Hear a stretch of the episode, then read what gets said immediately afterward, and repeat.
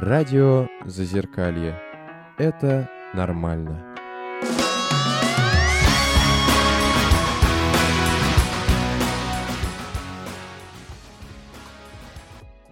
Всем привет, а мы начинаем наш субботний эфир. С вами Радио Зазеркалье, и в гостях у нас сегодня Кирилл Болдырев, заведующий лабораторией, старший научный сотрудник Института спектроскопии РАН, лауреат многочисленных премий, один из главных представителей российского научного сообщества и много-много чего еще. И кроме этого еще танцор, кораблестроитель, человек из многодетной семьи, э, любитель сноуборда и много всего другого. Вот, поэтому тема у нас сегодня интересная, гость у нас сегодня интересный, и мы постараемся поговорить о науке в данный, в данный момент и о каких-то вещах, которые ты знаешь. Кирилл, привет. Привет. Те, кто у нас сегодня есть, это Миша Ларсов. Наташа. Добрый день. Я Даниил. Наташа, Наталья. Привет. И Ася Кривец наконец к нам дошла. добрый. И к нам сегодня еще пришел Андрей Аркадьевич Шмилович. Всем привет. А, вот, это патрон нашего радио, кто не знает. Вот, так что мы очень рады тоже вас здесь видеть. Вот, и сегодня все участвуют. Итак, начнем. Кирилл, то расскажи просто немножко о себе, о том, чем ты занимаешься, чем ты живешь, э, про свою научную деятельность, потому что главным образом, как я понимаю, ты как раз э, научный сотрудник и занимаешься как раз изучением физикой, условно. Да, спасибо за представление. А, Действительно, наверное, ассоциирую я себя в первую очередь с научной работой, потому что 15 лет назад я выбрал эту стезю, и до сих пор меня не отпускает. Это на самом деле прекрасное чувство, когда ты идешь на работу не как на работу, не как какую-то обязанность, а, а идешь именно как в какой-то э, храм, где каждый день не будет похож на предыдущий, а, и где э, ты, ну, я не знаю, это сродни творчеству. Вот, вот научная работа, на- настоящая научная работа — это творчество. Такое же, как и пение, э, танцевание, э, писание картин. На самом деле все это близко, близко, потому что ты занимаешься именно чем-то новым, творчеством, короче. Вот, э, что касается э, жизни. Жизни. Жизнь очень-очень, я бы не сказал, что необычная, но довольно сложная. Э, мы, сам я, как ты уже сказал, из многодетной семьи, и э, мы жили очень в необычном месте. Жили мы в Царицком парке, в так называемой даче Муромцева. Это дом, который был построен первым председателем Первой Государственной Думы Российской империи Муромцевым. А, Этот дом знал и видел очень многих людей. Это и многие писатели, художники, политические деятели. В этом доме еще до революции познакомилась Вера Муромцева с Иваном Буниным.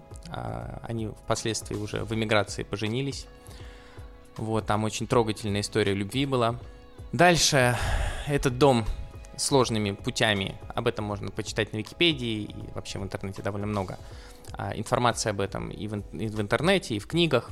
Сложными путями это становится начальной школой, в которой работала моя прабабушка. Потом этот дом стал домиком учителей. И, собственно, с тех пор, это с 30-х годов 20 века, соответственно, наша семья жила вот в этом доме.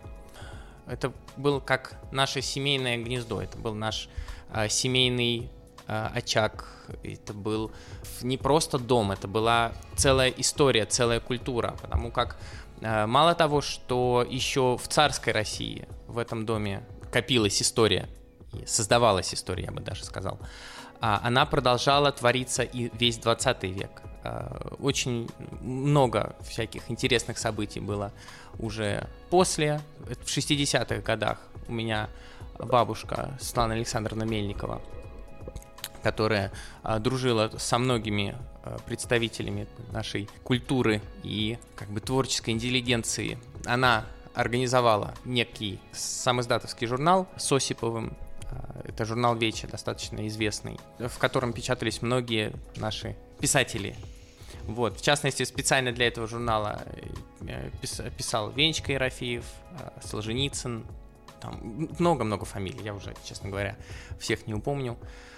Вот. Это тоже все можно почитать. Тогда наш дом назывался Салон Мельниковой, ну, в смысле, вот эти вот собрания потому что это как бы все собирались, это тоже было подпольно, там печатали э, на, через много э, калик журналы там по, по ночам на чердаке. Но тоже в 60-е годы, примерно как и в 2010-е годы, это был период оттепели в Советском Союзе, и оказалось, что вот скоро отпустит, потом как как у нас, да, небольшая оттепель, а потом хлобысь накрыла все с, с новой силой.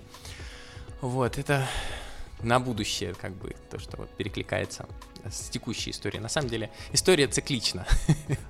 Как я понимаю, даже вот после развала Советского Союза, то есть там в 90-х годах, нулевых, еще когда то рос, то есть, в принципе, все сохранилось. И вот какой-то... Не просто сохранилось, не просто сохранилось. Дело в том, что э, мы жили этим местом всей душой. А, мы не мыслили своей жизни без этого дома. А, то есть мы были частью дома, и дом был частью нас как бы это объяснить? Люди, которые живут на своей земле, а люди, которые, у которых много поколений жило, то есть вот у меня там родилась прабабушка, отец, мы все родились. То есть как минимум три поколения семьи а, в одном месте. Там, например, огромная береза широченная, которую а, мой дед посадил, когда родился отец.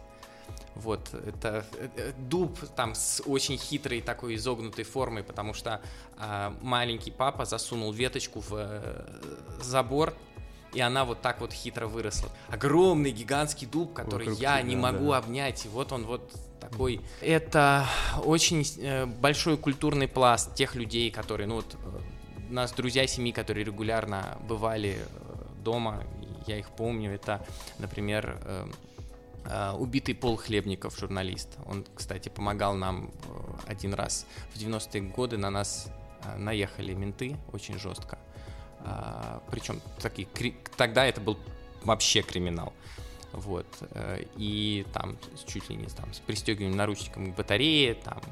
И вот он нас спас, просто сказал, что вот если вы не отпустите, если сейчас ситуация не, не а... кончится, то мы как бы это все огл... А, придадим огласке. Я могу про дом рассказывать я, очень много. Я знаю, я представляю, то есть я вот, вот недавно смотрел, вот буквально небольшая вставка, вот угу э, Нюта Федермессер, знаешь, наверное. Да, да. Вот, вот она рассказывала примерно про то же самое, то есть к ней там приехала вот эта Гордеева, она приехала вот там, где она живет, и вот Нюта ходит, рассказывает, вот здесь вот мы с бабушкой что-то ели, вот здесь она в огороде была, а вот здесь был сосед, к которому я приходила, и который там говорил что-то, что ты классная женщина, но прическа у тебя типа отстой, ну, он матери ее говорил, вот все вот это вот, то, что ты сейчас говоришь, ну, фактически ведь это то же самое. Ну, не совсем, значит, я объясню, в чем разница. А, помимо наших личных переживаний в этом доме, да, наши семейные, условно говоря, а, есть и общекультурные. Мы занимались сохранением культурного наследия. Угу. У нас были э,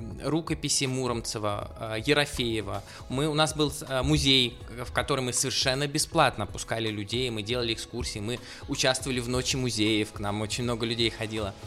У нас была богатейшая культурная жизнь, постоянные э, литературные чтения, там игры на арфе, винтажные показы мод. Э, вот в частности нам очень э, много помогал и организовывал Архнадзор. То есть э, и э, вот это все как бы оно сохранялось и приумножалось. То есть это была не статичная картина. И э, угу. каждые новые люди, которые приходили, там, например, э, Ваня Максимов, мультипликатор, да, он рисовал э, свои мультики у нас в 90-е годы. И вот он тоже приходил, устраивал какие-то э, свои э, мультипликационные тоже мастер-классы, еще что-то. У нас театр там был свой, мы сами шили костюмы. Ну, то есть это, я понял, это, да. это, это целая жизнь. Я это понял, да, жизнь, я понял, да. в чем разница, да. И пока у всех там, у всех слушателей слюни не потекли, им не захотелось тебя убить от зависти. Так мы во все это можно было легко прийти и начать в этом участвовать мы mm-hmm. были открыты. А, идея нашего дома состояла в том, что у нас никогда не закрывалась дверь просто не закрывалась. К нам мог прийти в любой момент любой человек. Будет накормлен, э, с ним поговорят и так далее и тому подобное. Из интересных вещей.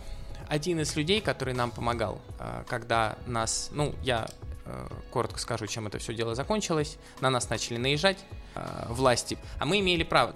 По документам дом перестал существовать. В 90-е годы исчез из всех реестров. То есть у нас там прописки, все дела, а дома не существует. такая, такая вот смешная ситуация. Дом зарегистр... Э, телефон зарегистрирован на бабушку, где э, каждый месяц оплачивается, а дома не существует. По закону мы имели право на э, приватизацию этого дома даже не просто не приватизацию, просто э, есть э, такой закон о том, что если мы открыто, добровольно и непрерывно в течение 15 лет владеем э, недвижимостью как своей собственной, мы это делали открыто, непрерывно. 15 лет, да, и это, это вообще даже не обсуждается. То э, это еще из римского права, она существует, эта статья. На самом деле жили мы там не одни, там было несколько семей, то есть мы как бы не то что главные были, но мы идейные, самые идейные были.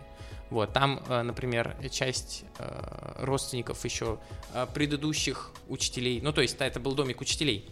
Сначала нас прессуют, потом, когда понимают, что суд выиграть очень муторно и сложно, потому что нас много, мы начали практически итальянской забастовкой. Один проигрывает, суд идет второй. Последовательно. Ух, Это на года. Мы э, решили, что кто-нибудь да сдохнет. В итоге кто-то сдох, но это об этом история тоже отдельная. Нас э, заказ на наш дом из приватных источников поступил от Лужкова напрямую. Поэтому я его ненавижу всеми фибрами своей души.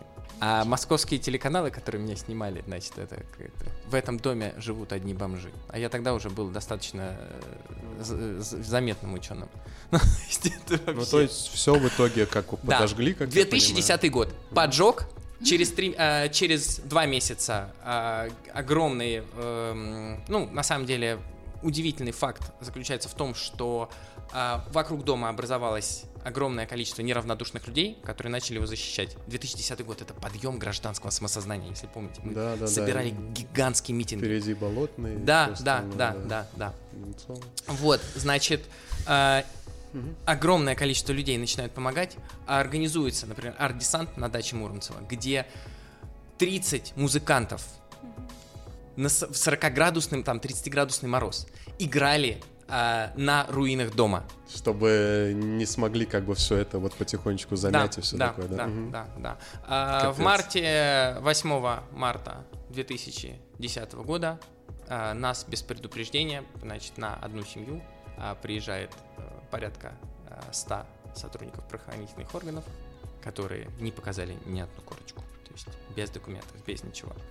Строительная техника и порядка 300 гастарбайтеров, которые быстренько нас крутили и снесли все подчистую. Вот, так эта история не закончилась, потому что я до сих пор сужусь а, против Российской Федерации в Международном суде по правам человека. Окей. Давай на чем-нибудь хорошем у нас я... заканчивается эта да, часть. Да, да, да. Ты все еще жив. К чему я, да, к чему я это говорю? Среди волонтеров, которые помогали нам на пожарище, был человек по фамилии Митин, Ваня Митин. Сейчас это достаточно известный предприниматель, ну и вообще э, семьянин, вообще классный парень. Он посмотрел на это все, посмотрел на рассказы, посмотрел на людей, и он создает по образу и подобию свой проект. Назывался он «Дом на дереве». Дом на дереве — это был, было пространство, куда каждый человек может, мог прийти. И там куча всяких культурных вещей, там какие-то игры, какие-то английский клуб, там какие-то фильмы, показы. И каждый человек, дверь тоже не закрывается, каждый человек приходит и донатит, там, кто печеньки принесет, кто там тортик, кто там 100 рублей положит. Очень скоро, где-то через полгодика, он понимает, когда про это дело узнало больше людей, появилось очень много халявщиков, которые приходили туда и ничего не делали. И бинго, ему приходит прекрасная мысль. Брать э, деньги за время. Он создал первое антикафе. Это вообще полностью идея, вот, э, и она появилась с нашего дома. То есть первое антикафе это циферблат. Сейчас циферблат есть и в Лондоне, он открыл циферблат и в Нью-Йорке. Потом эти антикафе начали плодиться вообще повсюду. Вот, но это вот такой вот интересный факт С тобой, с тобой говоришь, никогда не знаешь, куда история выведет сейчас про основание циферблата. В итоге, кстати, Ваня сейчас э, ушел э, как бы от городских вещей в э, сельские. То есть у него вот Болотов дача, сейчас новый проект. Это люди приезжают и платят деньги за то, чтобы пожить как в деревне.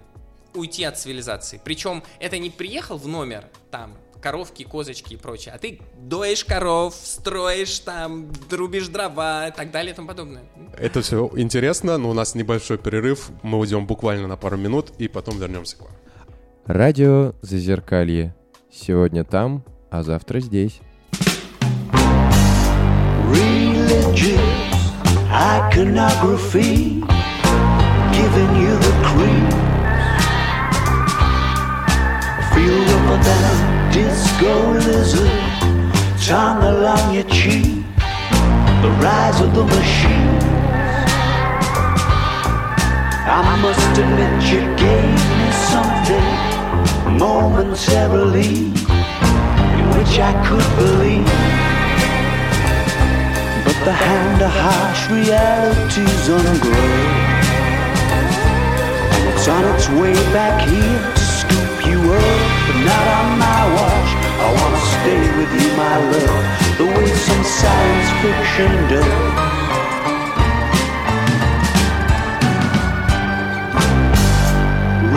Reflections in the silver screen.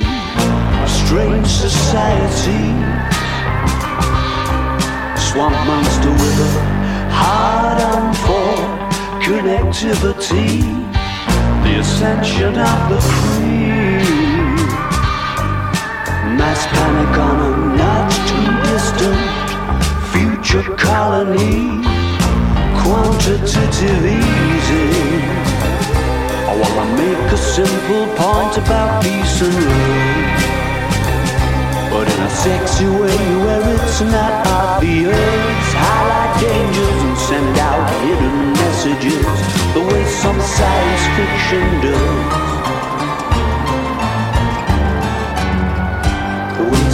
science fiction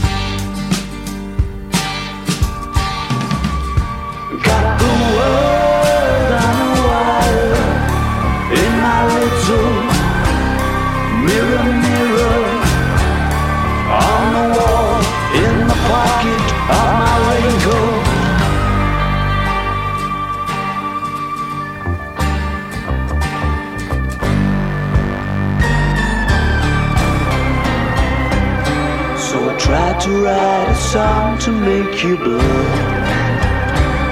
But I've a feeling that the whole thing may well just end up too clever for its own good.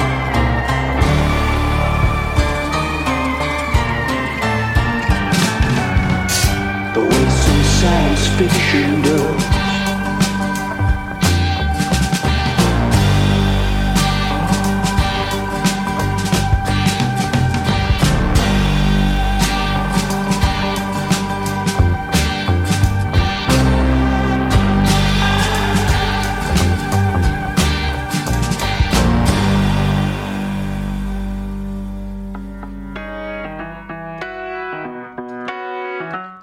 Радио Зазеркалье. Уж лучше вы к нам.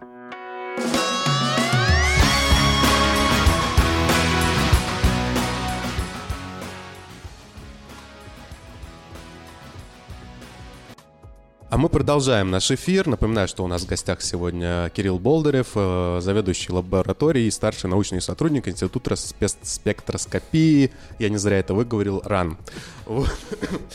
Мы сейчас немножко возвращаемся. Собственно, вся эта история о доме, это не просто интересная, да, а вот мне интересно с нее перейти на твою научную деятельность, потому что, как я понимаю, у вас там был такой цвет интеллигенции, у тебя отец, как я понимаю, Мгм. тоже как бы ученый, да, то есть вся интеллигенция была там, ты в этом рос, да, и, и как я понимаю, и судя по тому, что я читал, и ты как бы вот, вот из этого, как бы с помощью в том числе своей семьи, как бы перешел в эту стезю и стал вот заниматься наукой. Я так скажу, что, конечно, среда играет очень большую роль в формировании э, ребенка. И я общался в основном с старшими несмотря на то, что у нас огромная семья, у меня много братьев и сестер, никогда в детский сад не ходил, потому что у нас был свой детский сад, там еще у нас несколько семей многодетных было в доме. Но э, вот именно интересное общение э, происходило с людьми старшего возраста, причем не просто абы кем, а как бы действительно цветом э, нашей нации. Ну, они по сути с нами разговаривали не как с детьми, а как со взрослыми.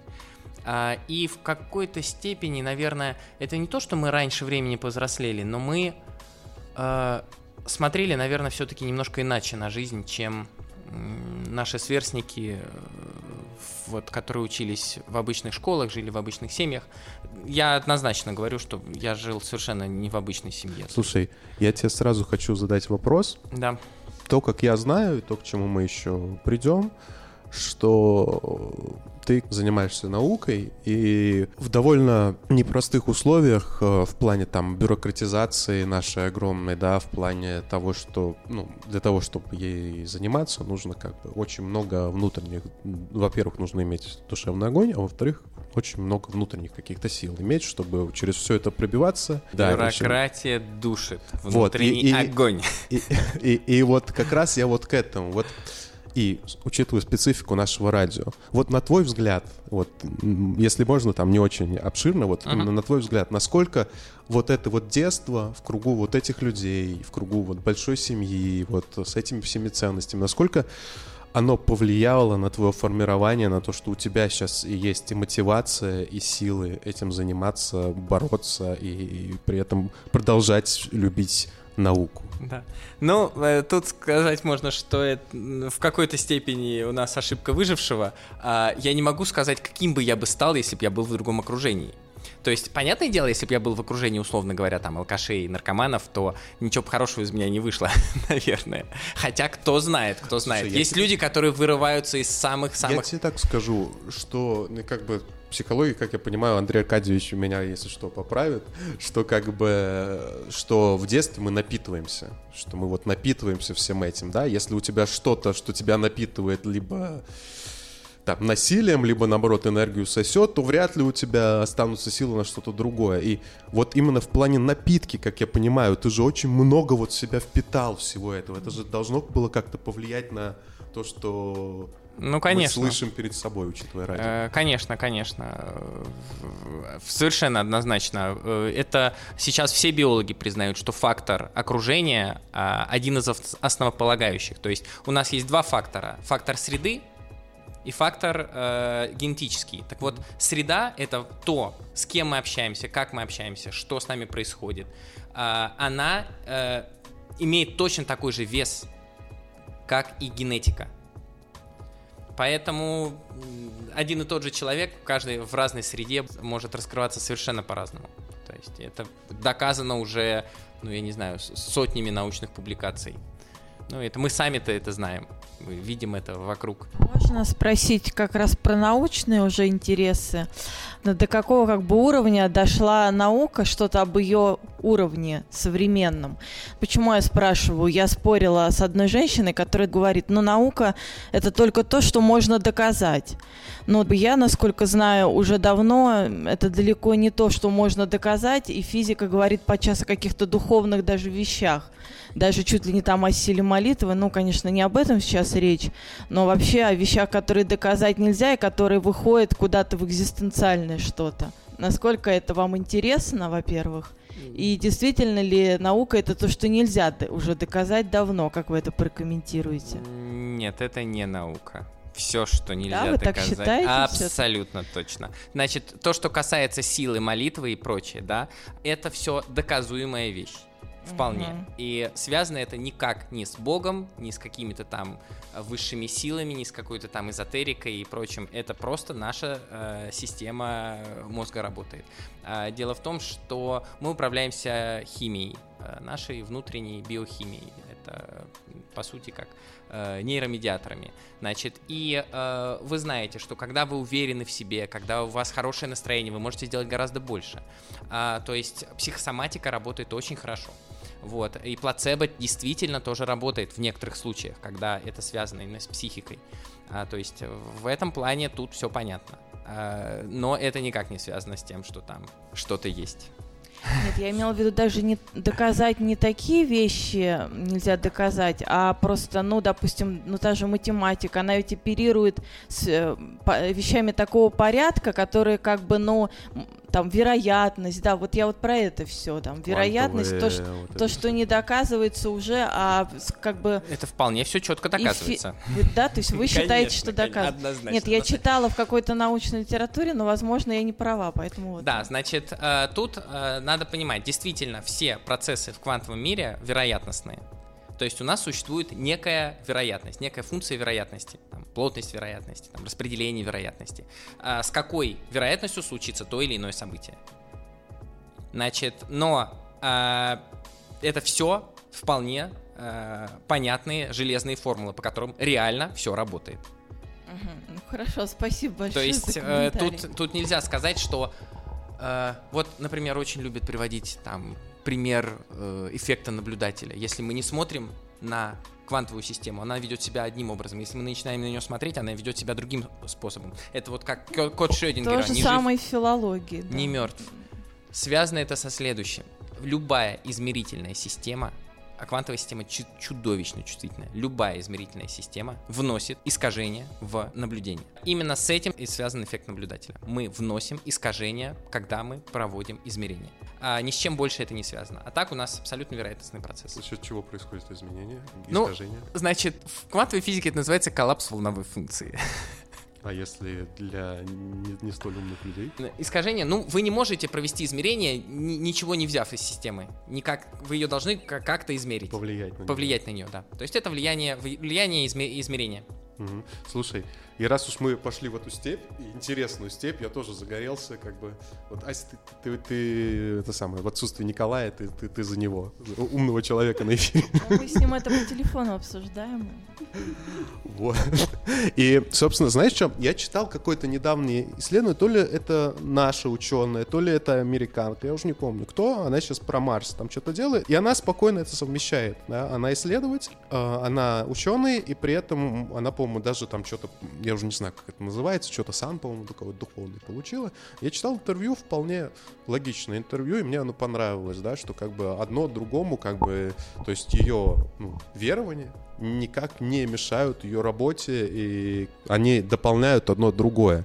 И у меня тоже, я как бы, ну не знаю, вот когда занимаешься всякими духовными восточными практиками, там непонятно, что происходит, но чувствительность как бы сильно повышается, и понимаешь, что как бы есть много чего, чего что мы просто как бы не чувствуем. Ну, потому что и в городе, и все такое. Если это развивать, много всего интересного как бы появляется в нашей жизни. Много красок, да, и, и, и всего остального, да. И как бы тяжело это измерить. Собственно, к чему это все? Как ты вообще, во-первых, к этому относишься?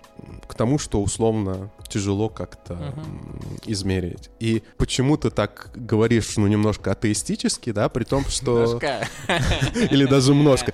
Очень немножко. Ну, смотри, то есть есть какие-то места силы, и то, что ты и говоришь, и, для меня как бы это вполне нормально, да, тот дом, где собиралась куча хороших людей, где, была, где вы там жили поколениями, да, где была очень хорошая энергетика, ты до сих пор, наверное, да, туда приходишь, или другие люди, они чувствуют это, хотя вроде уже ничего нету, да? Как ты вообще к этому относишься? Ты это вообще не считаешь чем-то, что... Это на самом деле свойство нашего мозга. Вот э, дело в том, что мозг наш чрезвычайно сложный. Все наши мыслительные процессы, которыми мы управляем, а, это О малое, ну, в математическом плане, э, кто не знает, что такое малое, это самая-самая верхушка айсберга. Что у нас происходит внутри, это целая вселенная. А, У нас происходят э, миллиарды э, химических реакций в секунду в нашем мозгу, и все мы их не можем осознать. Поэтому, конечно, конечно, все эти духовные практики имеют э, место быть. Они действительно могут как-то улучшать наши когнитивные способности, как-то влиять на нашу радость и удовольствие от жизни а, и так далее. Вос- Восприимчивость в том числе, да. Ну, хотя вот восприимчивость, например, знаете, как глаз сделать, чтобы он мог ловить один фотончик. Это э, Черенков с Сафавиловым такой эксперимент сделали. Это не вот Нобелевскую, это, как- Нобелевскую как премию называется? получили. Камера... Нет, камера обскура это немножко не то. А, И камера Вильсона тоже не то. Они сидели, там, значит, когда электрончик или частица просто э, бежит в среде со скоростью выше скорости света, да, такое бывает, то там образуется такой конус черенковского свечения. Собственно, за это была присуждена Нобелевская премия. Сейчас излучение Вавилова-Черенкова можно легко наблюдать в любом ядерном реакторе, такое синенькое, красивенькое. А тогда это было совершенно в новинку. Нужно, нужно тут много всего Но, объяснять. но, Черенков делал этот эксперимент как? Он занавешивал окна, абсолютно темная комната, и сидел так трое суток. После этого глаз был способен воспринимать, а, просто э, работать в режиме счета фотонов. Чудовищная чувствительность. Ну, я понимаю, да. А, то же самое касается нашей жизни. Если мы хотим а, повысить чему-то чувствительность, например, мы каждый день едим в Макдональдсе. Это обычно. Да, но это я просто в Макдональдс я привел. понимаю, о чем ты. Если вы полгода не поедите в Макдональдсе, а потом придете сюда, вас просто вкусовые рецепторы разорвет на части. Просто разорвет на части. Вот. И это касается всего в нашей жизни. То есть вообще все, что слишком, то не здорово. Э, И для э, возвращения в хорошее состояние и чувствования вкуса жизни нам нужно иметь. Ты не ответил на вопрос. я говорю, что все в нашей голове. Как соотносится вера и работа на науку? Значит, э, дело в том, что многим из нас прямо физиологически требуется во что-то верить. Это тоже известный доказанный факт. Там чуть ли не ген какой-то есть, который отвечает за это. Ну, в общем, свойство мозга. И я всегда это связывал, лично я связывал это немножко с другим, что человеку очень сложно брать на себя ответственность за свою жизнь. И вот вера в Бога — это способ от этой ответственности избавиться. Как я пришел? На самом деле, э, я был воцерковленный, я ходил в храм, я молился, и то где-то лет 20. А потом начались эти истории с домом, и меня постепенно просто я понимал, что можно рассчитывать только на себя и на друзей. Все, больше ни на кого. И после сноса дома все, вообще, просто Бога перестало существовать. Это моя личная история. Вот, да. А, И я могу сказать, что мне стало легче жить, потому что я ни на кого не рассчитываю, кроме как на себя. То есть твоем, Даже на окружающих стал меньше. в твоем случае это тебе пошло как-то ну, на пользу. Да, получается. да, да. Но я знаю многих людей, которые занимаются наукой, которые при этом верующие. А Тут еще одна проблема. Говорят, что у нас сейчас научное, там, не знаю, индустриальное общество, что наука вся уже исследована и так далее. На самом деле, а, если вот в каждой области копнуть, то столько всего неизведанного и непонятного. Вот, слушай, да, я прям вот не могу. Сейчас же просто это все, ну, замедлилось, стало гораздо сложнее, да, и, и кто-то говорил, по-моему, это говорил Кирилл Болдырев, что как бы теперь это, это время одиночек прошло, Да, и теперь да, все это, да, да. ну, массово. И, и, собственно, об этом истории мне тоже так кажется, что в какую науку не приди, там еще столько всего, психотерапия, психиатрия, гастроэнтерология, да вообще, ну то есть, что вообще не возьми, там просто там еще можно изучать, изучать, изучать и изучать. И, конечно, так, так много этого всего. Что касается медицины, то там все вообще в миллион раз сложнее, потому что, э, я не знаю, в на настоящий момент, то, что вот мы знаем, да, и то, что мы видим, человек — это самое сложное существо во Вселенной, нашей Вселенной, которую мы можем осознавать и видеть. Мы уйдем на небольшой перерыв и скоро вернемся к вам. Радио Зазеркалье. С ума сойти. Flying like a paper bird, covered eyes we saw.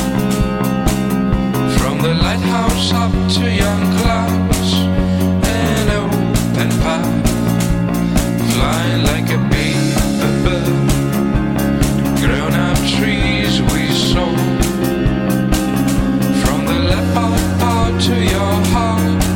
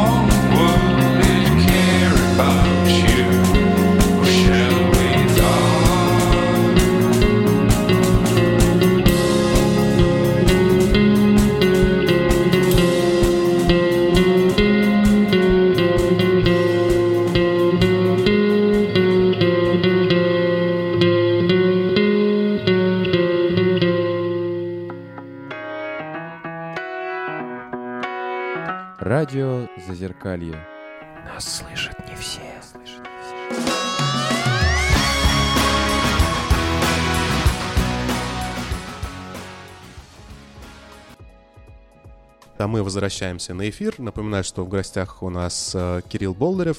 Вот, и, собственно, я тебя уже полностью представлять не буду. И, собственно, хочется все-таки порасспросить, что у нас вообще сейчас происходит э, в плане научной деятельности в стране. Тут достаточно сложная ситуация. С одной стороны, э, в какой-то степени сейчас стало лучше, а в какой-то хуже. Это очень сложная тема, боже. Э, Потому что надо сравнивать все э, те за и против, которые произошли. Значит, э, одна из колоссальных проблем современной науки, нашей российской, то, что мы сейчас начинаем изолироваться от всего мира. А Современная наука невозможна в изоляции. А, Дело в том, что сейчас очень сложные эксперименты. Сейчас научное знание, оно а, очень стремительное. А, У вас может появиться новая тема, безумно популярная. Там сделают технологию, через два года она исчезнет. Нет времени на раскачку. Нужно сразу, мгновенно. Пока мы еще можем читать зарубежные журналы. Значит, нас сейчас катастрофически пытаются ограничить контакты с зарубежными коллегами. То есть куча проблем. Вот, ну, слышали, закон о просвещении ввели там. В общем, короче, Слушай, а разве это касается там условно публикации в научных журналах, вашей, ну то есть вашей переписки среди других научных? э, Ну, э, если посмотреть сейчас, как сажают э, ученых за госизмену, то ба- банальное личное письмо может стать причиной. А, значит, что я на эту тему хочу сказать? Вот у нас активизировался первый отдел, которого там не было 30 лет. А, то есть мы все публикации должны э, визировать, э, что в них нет сведений, содержащих государственную тайну. То есть это совершеннейший, казалось бы, атовизм Советского Союза, он вернулся. Вот, причем в обязательном порядке, все, мы не можем от этого отказаться. Проблема в том, что, вот, ну, я говорю, мы еще можем читать зарубежные журналы, смотреть, что там делают. А контакты еще пока есть, но я думаю, что вот как с новоиспеченными новыми ино- иноагентами, да, э, сейчас все, кто имеют контакты с зарубежными коллегами, автоматом попадут вот под эту сейчас. Журналисты кончатся, активисты э, политические кончатся, возьмутся за ученых. Вот мне хочется спросить про некоторые места вообще в нашей науке. Во-первых, хочется узнать твое мнение о Сколково, где вроде же что-то происходит. Типа, можно ли считать это, ну, считать это место чем-то, где есть какой-то прогресс в плане науки? Ну, Это- на эту тему я могу сказать так, что в принципе, в принципе, любое место, в которое мы начинаем, вот инфраструктурное, в которое мы начинаем вкачивать деньги, оно рано или поздно начнет работать. А просто, ну, это, понимаете, здание, там, здание с огромным количеством оборудования, в общем-то, с неглупой молодежью. Идет процесс накопления. Это вот как мы говорили о храме, да, как о месте силы. А, Для того, чтобы место силы начало работать, там дол- должна сформироваться школа научная. Поэтому Российская Академия Наук, например, самая эффективная по количеству вложенного рубля на научный результат. Почему? Потому что там сформи- у нас сформировавшиеся школы, как бы у нас накопленные знания, накопленное э, оборудование, есть кадры там пожилые, которые там помнят, как это делать, да, там средние, молодые, э, и как бы это вот она неразрывная. А там это создают с нуля. Когда создают с нуля, сразу результата не будет. Почему они не сотрудничают там с тем же РАН, с тем же вот... ну, Сотрудничают, старым- сотрудничают, сотрудничают. А почему Они тогда? не могут не сотрудничать. Ну да. Конечно, конечно. У нас много студентов одновременно из Колка и у нас. То есть такие ситуации есть. А, Вполне, вполне рабочие. А, Без кооперации сейчас невозможно. Поэтому Сколково само по себе тоже как бы не особо может То есть существовать. фактически пытаясь эм, резюмировать, то есть в Сколково как бы что-то происходит, там как бы формируется новая научная школа на основе того, что они как бы учатся. Я бы тех, сказал, кто- что э, новые научные школы, они приглашают э, международных э, ученых, которые тоже, конечно, вносят в свой вклад. Может быть, неэффективно, то есть, если опять-таки смотреть, сколько туда вложили и какой выход, то в данный момент это неэффективно. Но найдется какой-нибудь студент, который посмотрит, как работают там за рубежом, переймет это и начнет какую-то свою... Если останется, да. Тоже хорошая, хорошая фраза, да. Если останется.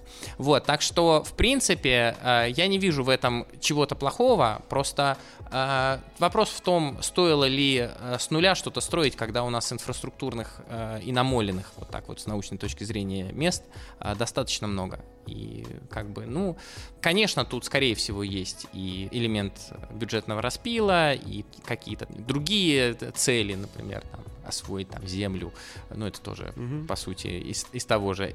Есть какие-то люди, например, которые не видят себя в Академии наук, например, обижены на нее за что-то и хотят а, создать что-то свое отдельное, Слушай, например. Я еще хотел сразу спросить. Я опять же читал твое интервью немножко, которое уже было до ковида. Мгм. Ну ты же реально ты лауреат какого-то невероятного количества там всяких премий и грантов, э, то есть начинает президент, да, и там э, молодежи и все такое. Много-много. Вот. И тогда ты уже писал, что тебе с трудом, но у тебя получается как бы заниматься наукой, там, прорываясь через бюрократию, все такое. У тебя все-таки получается. Вот как сейчас? Ты можешь заниматься, несмотря ни на что, тем, что тебе интересно, и тем, что можно назвать наукой? Это большая проблема. Это очень большая проблема. На меня сейчас тут еще за флапство повесили. Я вообще не люблю быть э, вот как там, некой ответственной за коллектив и так далее. Подписывание документов и прочее. Я всеми силами стараюсь в этом участвовать по минимуму. Просто всеми силами. Ну, потому что я понимаю, что я просто перегорю, если начну этим заниматься потому что меня наука не отнюдь не этим привлекает. То есть есть, например, люди, которые там склонны больше не к научному там эксперименту, да, а э, к там управлению персоналом в той же науке, да. Я просто знаю много ребят, которые вот так или иначе потом опа-опа-опа оказывались там. Они там больше денег зарабатывают, у них там больше власти, еще что-то. Но как бы они не совсем ученые. Есть они там отучились, они там где-то там что-то сделали, даже кандидатскую защитили. Как у тебя Мне получается? интересно то, чем я занимаюсь именно с точки зрения э, вот того самого научного творчества. Ну, у тебя получается. эти- Конечно, заниматься. конечно, конечно. Не просто получается. У меня это получается на уровне мировом. То есть то, что я делаю, никто в мире повторить не может. И я этим очень горжусь. А можешь как-нибудь проиллюстрировать, ну там, я не знаю, в двух словах, это сложно. Что-нибудь такое из последнего такого. Ой, ну как одно из... Ну вот сейчас я занялся безумно интересной темой, только, блин, чтобы никто не спер мои результаты. Это психиатрическая больница, тебе все равно никто здесь не поверит.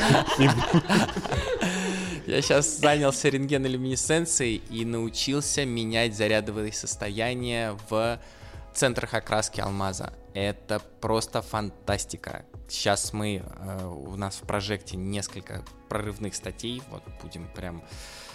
Вот. э, другая вещь. Я, например, сделал э, люминесцентный модуль а, по исследованию а, спектров излучения со сверхвысоким разрешением. И э, с помощью этого, э, этого прибора а, измерил э, сверхтонкое расщепление в там, одном атоме Гольми 158. Вот. И несколько квантовых эффектов э, смог наблюдать. И что я на эту тему могу сказать? Это, это просто шикарнейший результат вот для всяких э, вещей а квантовая память, там, квантовые компьютеры. Э, тоже пока не опубликовано. Вот сейчас, наверное, в Nature будем подавать.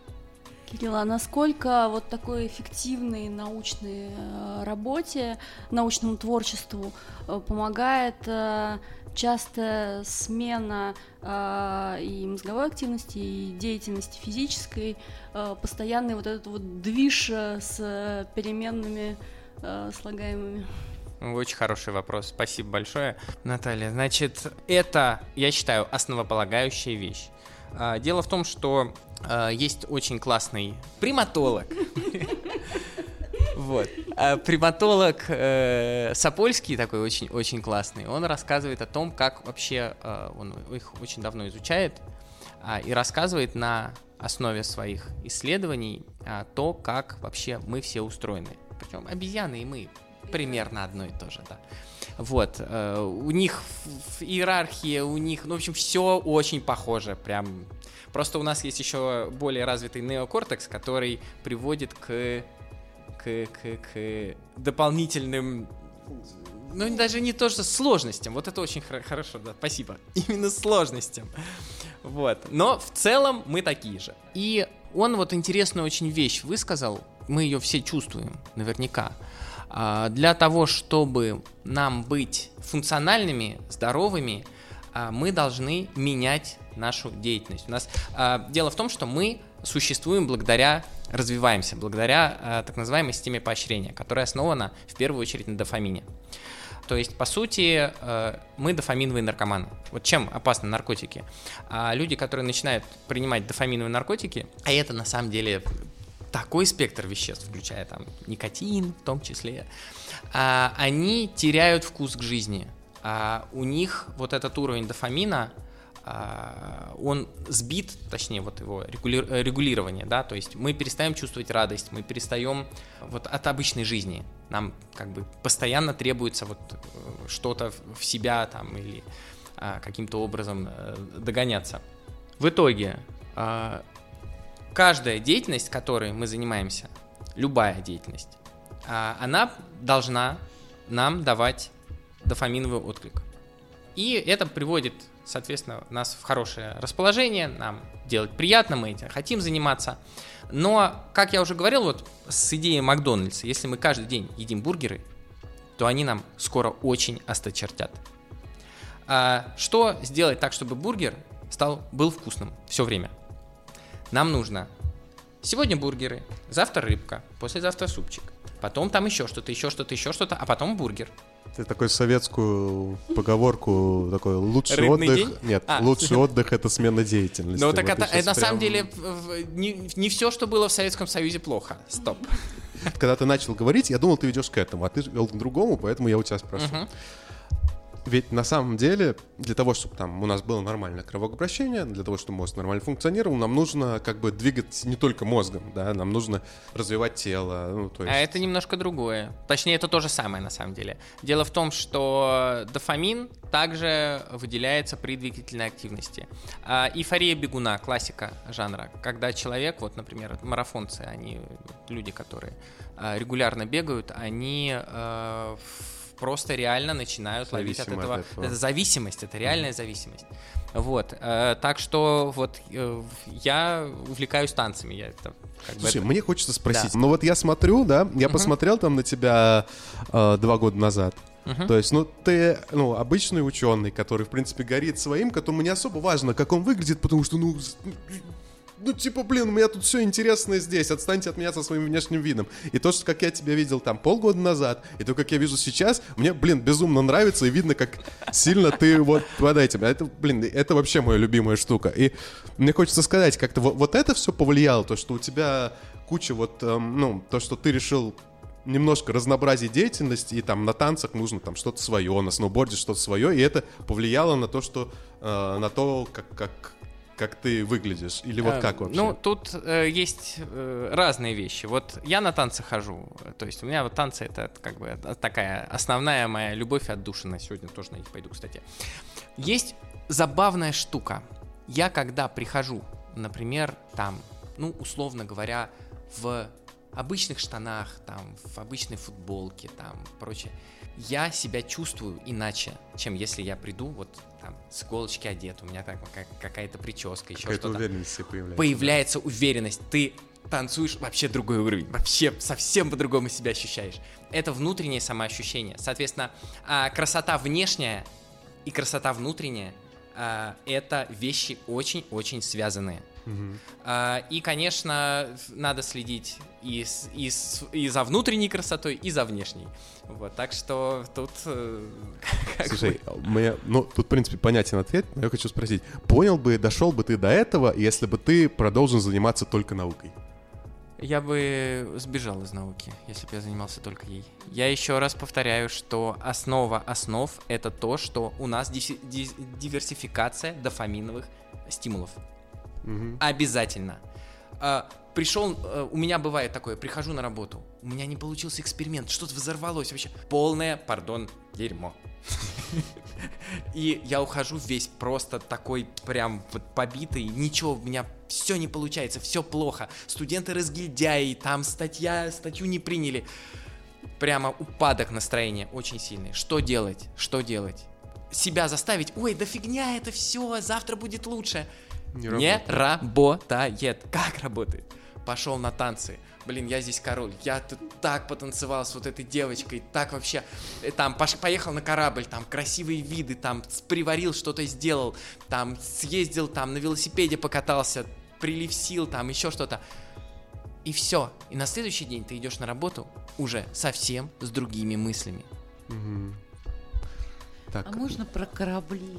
А, так, А про, вернуться? про корабли, да. А нет, нет? Ась, Ась, Ась. Про корабли и про все остальное запомните мы, мы вернемся буквально через несколько минут. Радио Зазеркалье. Это нормально.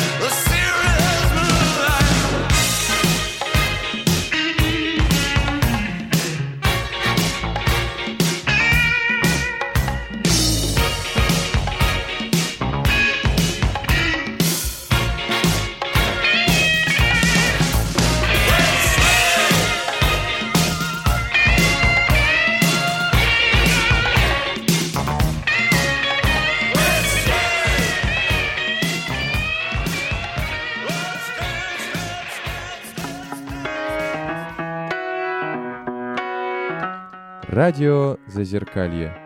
Уж лучше вы к нам.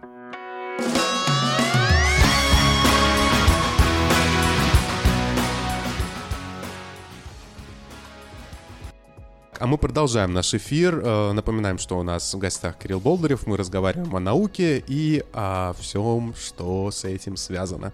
Да, Да. если о науке, просто хочу кратко спросить, а все-таки, тем не менее, почему именно физика основное? Всегда папа мне говорил, физика это очень интересно, и, наверное, для вас это очень интересно. Почему вы выбрали физику, если так вкратце, в общем? Ну, в общем, э, у меня отец физик. Э, И, собственно, конечно, он привил э, мне любовь к этому. Он настоял, чтобы я пошел. Ну, даже не то, что настоял, нет. Ну, он отправил меня в очень хорошую школу э, с физмат-уклоном. Э, Я ему безумно благодарен за то, что он мне открыл этот мир. Он всегда со мной возился, он мне помогал, он там покупал мне наборы типа юный физик, который я вот там в свои там 8 лет, я до сих пор помню, господи, как же это интересно, там соединяешь там лампочки, там это ж... Я не понимаю, как это вообще может не нравиться. В наше время не было телефонов. У меня первый телефон появился на первом курсе института. Какие ютубчики, какие инстаграмчики, ничего не было. Хотя вот у меня другая была стезя, а я очень увлекался компьютером. Я с 6 лет программировал. Ну, программировал, ладно, с 8-9, а с 6 лет у меня появился первый компьютер. Вот, ну, на бейсике там простенькие программки писал. ZX Spectrum, это мне отец тоже подарил компьютер на кассетах, на кассетах. Когда мне купили первый дисковод, я был просто вне себя от радости. Это конец 80-х Это где-то? начало 90-х. Начало вот 90-х. 6 лет мне было в 91 году. И, собственно, я в школе очень много увлекался программированием, я писал там различные программы, игры, я участвовал, надеюсь, меня АНБ не слушает, мы хакингом занимались, чем мы только не делали, ломали всякие сайты, но э, ничего такого супер противозаконного Журнал «Ты хакер» выписывал? читал? Конечно, конечно, конечно. Хотя мы считали, что он лоховский, и, в общем, для, для таких, Для девочек. типа, да, да, да, да, да. Мы ж были кул-хакеры, да, это так. Вот, вот. Собирались на всякие пейнтовки. Я не знаю, кто-нибудь во- вообще, наверное, а, что такое э, Фидо. Вот я знаю, что такое Фидо, я знаю, что такое ARC. Я не знаю, Я слышал, ну знаешь, вот так вот как-то Ага, вот а было мне- у меня вот, вот, вот. так вот. А тогда интернета же не было, тогда бы там все было по-другому. Вот. И это, конечно, свой мир был. Просто свой мир.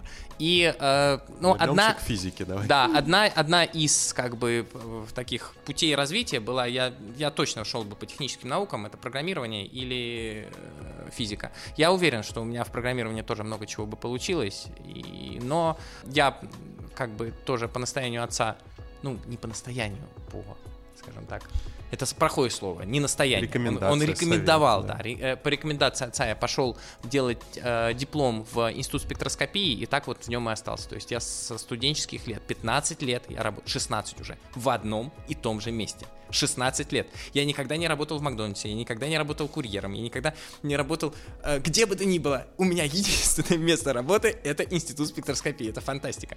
Конечно, были у меня там и подработки, я очень много, э, вот в студенческие годы, это переводы с английского на подработка. Я там занимался ремонтом компьютеров, у меня была обширная база данных, я там каждый день куда-то ездил, что-то ремонтировал.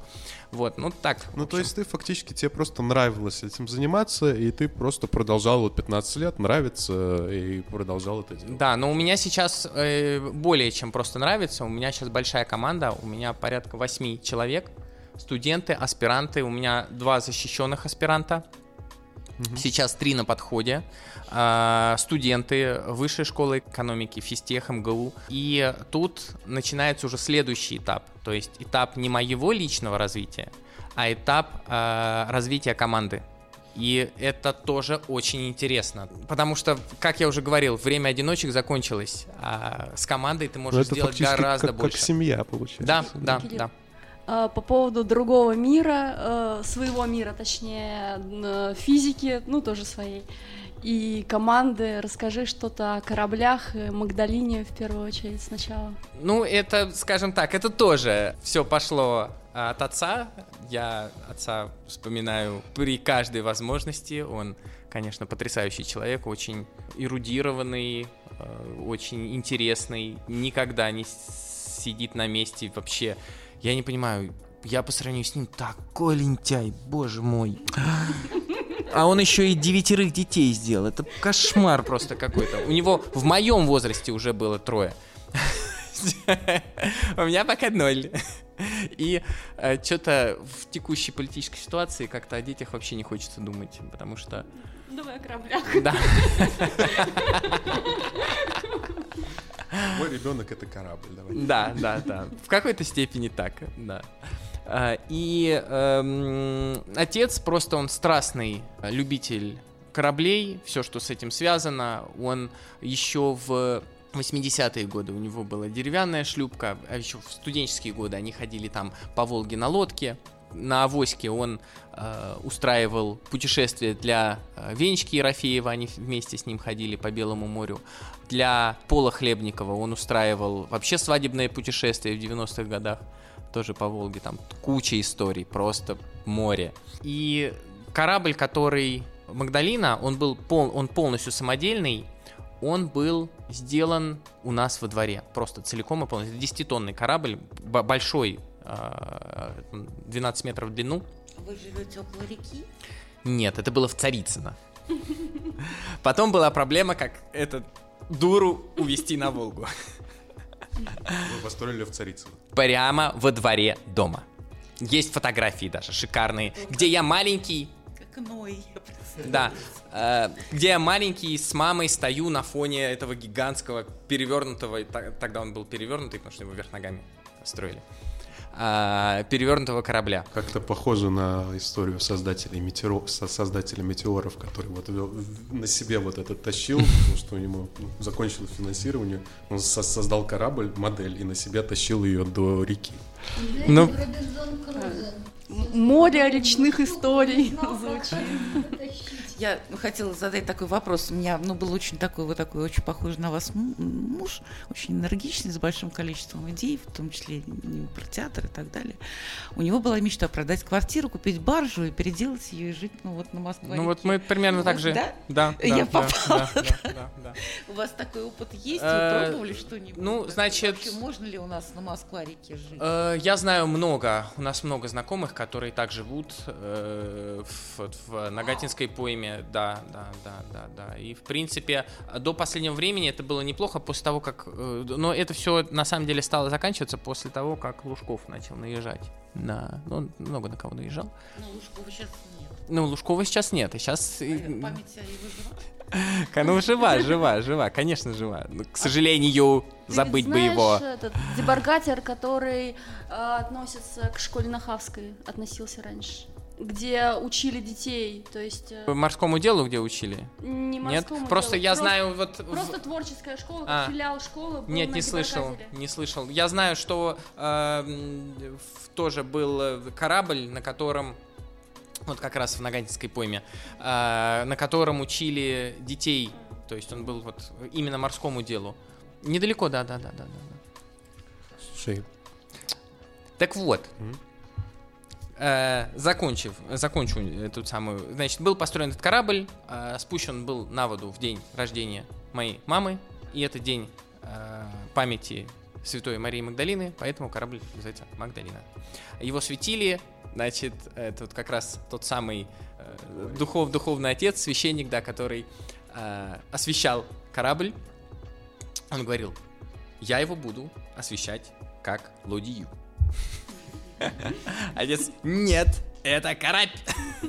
В общем, он настоял, чтобы его по, по как, как карась а, осветили. В общем, все как положено. И мы, дети, с детства водили корабль. Я знаю все об устройстве, я знаю, как там двигатель сложнейший, там это, судовой, да, как его завести, как что сделать. То есть э, нас с детства отец приучал вот именно самостоятельности. Мы периодически угоняли у него корабль. Вся, всякое бывало, да. Вот, и мы, говорю, вот просто с а, малых лет мы ходили во всякие путешествия, в- тонули на всех, блин, морях близлежащих. Там в Белом, в э, Онеге, в э, Рыбинке, в общем, короче, в, это, в, э, Везде, где можно было, в Финском заливе, Я помню, как все Ладоге. тусить, и твой младший брат э, рулил ногами, так уже Ну да, да, да, ему сколько, 7 лет. В общем, нормально все, нормально. Слушай, про, про младших братьев и про молодое поколение. Мне просто хочется туда зарулить Мгм. а, под конец. Вот в качестве противовеса окружающей обстановки. Ты же общаешься с молодыми ребятами, да? Да. Ты, как я понимаю, и аспирантов учишь, да, там и лекции читаешь, и все такое, Мгм. да. И понятно, что в наше время, там, особенно в твое время, там, ютубов не было и так далее, да, и меньше было рассеянности внимания, учились и так далее. И все же, вот на твой взгляд, вот несмотря на то, что происходит э, много где, вот молодые ребята, с которыми ты контактируешь, тебе с ними интересно, вот они как-то вот интеллектуально тебя удовлетворяют? Я бы так сказал, что сейчас основной контингент общения моего как раз находится в возрасте от 20 до 25 лет. Мне очень интересно, потому что у них совсем другое мировоззрение, у них другие мысли, они читают другие книги, они интересуются другим. Мне все интересно, это безумно интересно, это другой мир. Другие книги, это, ну, типа... Во-первых, во-вторых, а, большинство людей к моему возрасту начинают быть Заглухают. скучными и неинтересными. И найти... А молодежь, она всегда горит. Всегда горит. Это же круто. И они зажигают меня. Это самосогласованный процесс. Да, ну и главное, что... Ну, я просто не хочу тут свой опыт вставлять, мне тоже как бы, ну, в общем, Но они есть... поспее нашего поколения. Это, это- это мы после эфира, знаешь, как... А некоторые старички еще тоже ого-го. Но это тоже верно, да. Они вот в плане какой-то, не знаю, внутренней наполненности, скажем так, я просто уже забыл свою мысль, пытаюсь сейчас ее на ходу придумать. Все разные, все такие разные. А я за что люблю танцы? Там вот кто ходит на танцы? Кто вот, причем там это не просто там клуб, где там дрыгаются еще что-то, это прям серьезное занятие, там надо ходить, заниматься, там нужно, ну то есть э, х- на танцы ходят люди, которым не хватает чего-то. Там широче, широчайшее э, поле для творчества. Там люди совершенно разных областей. Там есть физики, там есть химики, там есть биологи, там есть историки, там есть очень много психологов, а, филологи, художники. Короче, это целый мир. Причем э, люди туда идут не абы какие. Я еще раз говорю, танцы это люди, это значит людям чего-то еще не хватает в их области. Им хочется большего, им хочется дополнительных Ну, каких-то. какой-то вот- условный средний класс вряд ли пойдет, ну, на танцы. Э, да, да, если только сбросить жирок. Таких там, кстати, нет. Туда люди идут именно гореть. А, И э, мне безумно интересно вести беседы, например, там э, о психологии, потому что э, там те же танцы очень сильно перекликаются там с многими вещами. Я занимаюсь сейчас, ну, мое любимое направление это хастел, с которого я потихонечку ухожу, а ухожу я в ЗУК. Это э, новое направление. понятно. Бразильский, брази- бра- бразильский танец очень, очень плавный, очень классный, очень красивый. Я просто влюблен в этот танец безмерно. Опять-таки, если мы занимаемся постоянно чем-то одним, это становится скучно. Вот э, у меня э, тоже 15-летняя, примерно столько же, сколько наука, я столько же и танцую. Ну, сначала это в театре было сольно, потом, значит, парные, парные разные. И вот тоже э, через какое-то время ты понимаешь, что тебе тесновато становится в направлении, тебе хочется чего-то большего. И Да, так потихонечку, да. потихонечку. Это я, кстати, от многих слышал тоже, от художников тоже. Они говорят, что типа либо ты там, вот художник говорил, что он в какой-то момент нарабатывает какую-то свою базу, и он может в ней остаться, хотя ему уже тесно, он может в ней остаться, потому что у него есть клиенты, которые вот любят э, Мгм. то, как, то, что он делает, у него будет заработок, он может наработать семью, он может в этом остаться и зарабатывать деньги, но тогда он начнет духовно угасать, Да, потому да, что ему вот верно. скучно. Вот, и, ну и практически то же самое происходит и у тебя. Ну вот в плане я же, я это все к, этой диверсификации дофаминовых путей. Нам необходимо постоянно а, чем-то новым себя питать. Слушай, я прям не могу. А можно одну минутку? Я просто... драка, драка, драка. Давай, давай, давай, Наташка. Мне хочется очень рассказать, э, как мы в свое время познакомились э, с Кириллом, потому что это и про танцы, и про смену деятельности, и про э, горение в целом. Для э, меня это э, были э, яркие огни э, новогодней Москвы, это был флешмоб, э, э, где я почувствовала себя прям как Золушка на балу, то есть танцевали ребята, которые там профессионалы, вот, ну или там хорошие любители, очень здорово, и захотелось в этом поучаствовать, вот, и подошел Кирилл и сказал, давай танцевать, и это был мой первый в жизни танец вот хасла, после которого, ну, блин, ну, вы по речь, наверное, знаете, как Кирилл сжигает уже, мне так, так понравилось, что я нарисовала 40 работ про хастл, про танец, угольных, больших, почти метровых, и это был мой танец, вот, ну, как бы я вот танцевала вот так. Так что, ну, вот про, про танцы, короче. Да, я помню эту встречу, я помню, как... А, а что, можно просто так взять и назвать? Не думай ни о чем, пошли.